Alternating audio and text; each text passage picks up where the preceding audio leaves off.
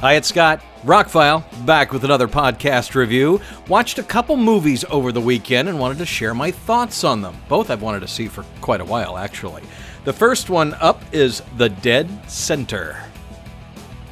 We've discussed on these podcasts before, I like movies that are a bit uh, of a challenge.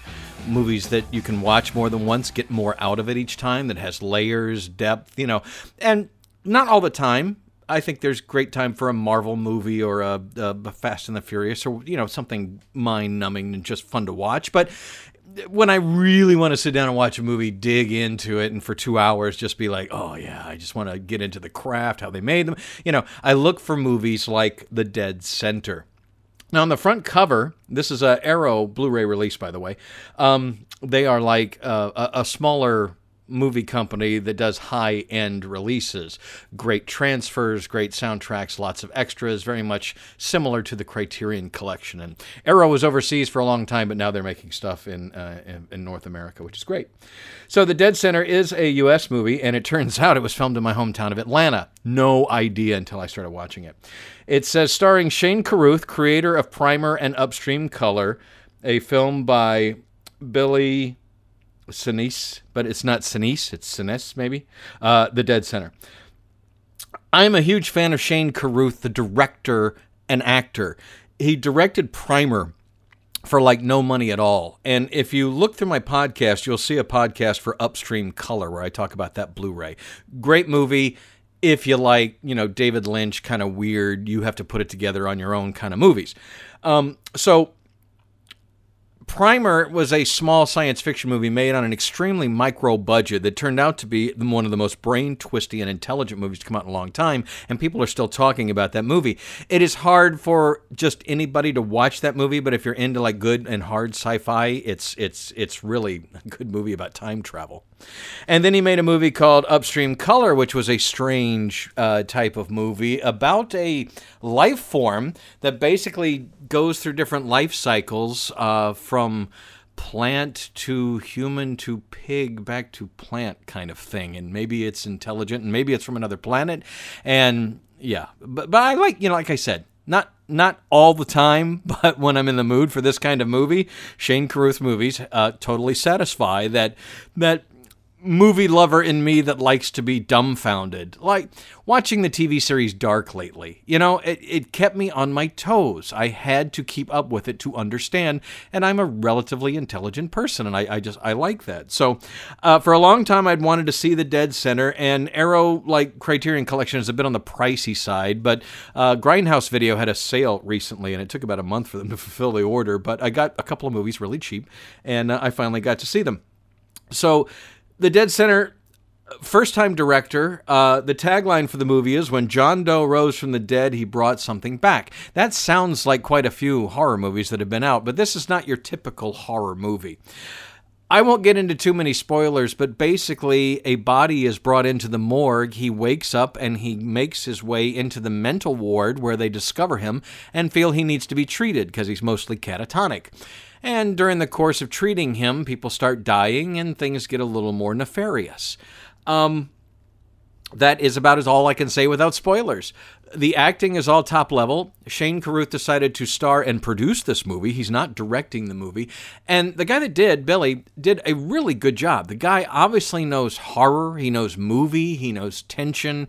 Um, it's just a well-made, small-budgeted movie. And again, being from Atlanta, when they close in on the Fulton County Medical Examiner's office, and it's the real Fulton County Medical Examiner's office, and some of the other locations and the cars and the license plates, everything. Yes, it was definitely filmed in, in Atlanta, and they don't really talk about where they are. Um, but for somebody looking for one of those almost occult ish type thrillers, it's a good psychological drama about what's going on with this guy and what's going on with the people around him in the hospital. And and I gotta say, I was like, okay, this is good. You know, this is good. And and three quarters of the way through it, okay, I'm I'm enjoying this. This is good.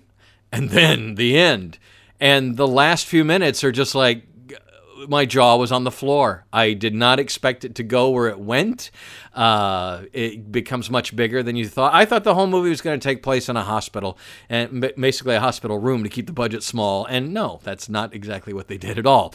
Um, so anyway, if you're in the movie for something twisty, something a little, it's going to take you a while to put it together. But by the time it's done, you pretty much know what's going on, and it's like, oh my goodness. Um, it has i don't want to say it's a, a downbeat ending but it has what i consider to be a good horror ending. I like movies like the mist and other movies where at the end you're just like holy crap. I mean these are horror movies. So the ones with happy endings okay sometimes i want characters to survive but a horror movie is a horror movie and i think a horror movie should usually have a horror ending.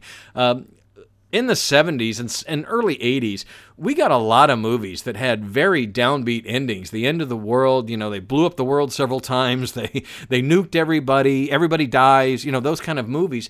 Um, and then we got into the late 80s and early 90s, and everything started getting happy, and, and always the hero would survive at the end, or one or two people. And and now it's kind of a mix, and I'll go with that. Um, but this is definitely one of those that it, it ends, I think, the way it makes the movie more powerful the way it ends.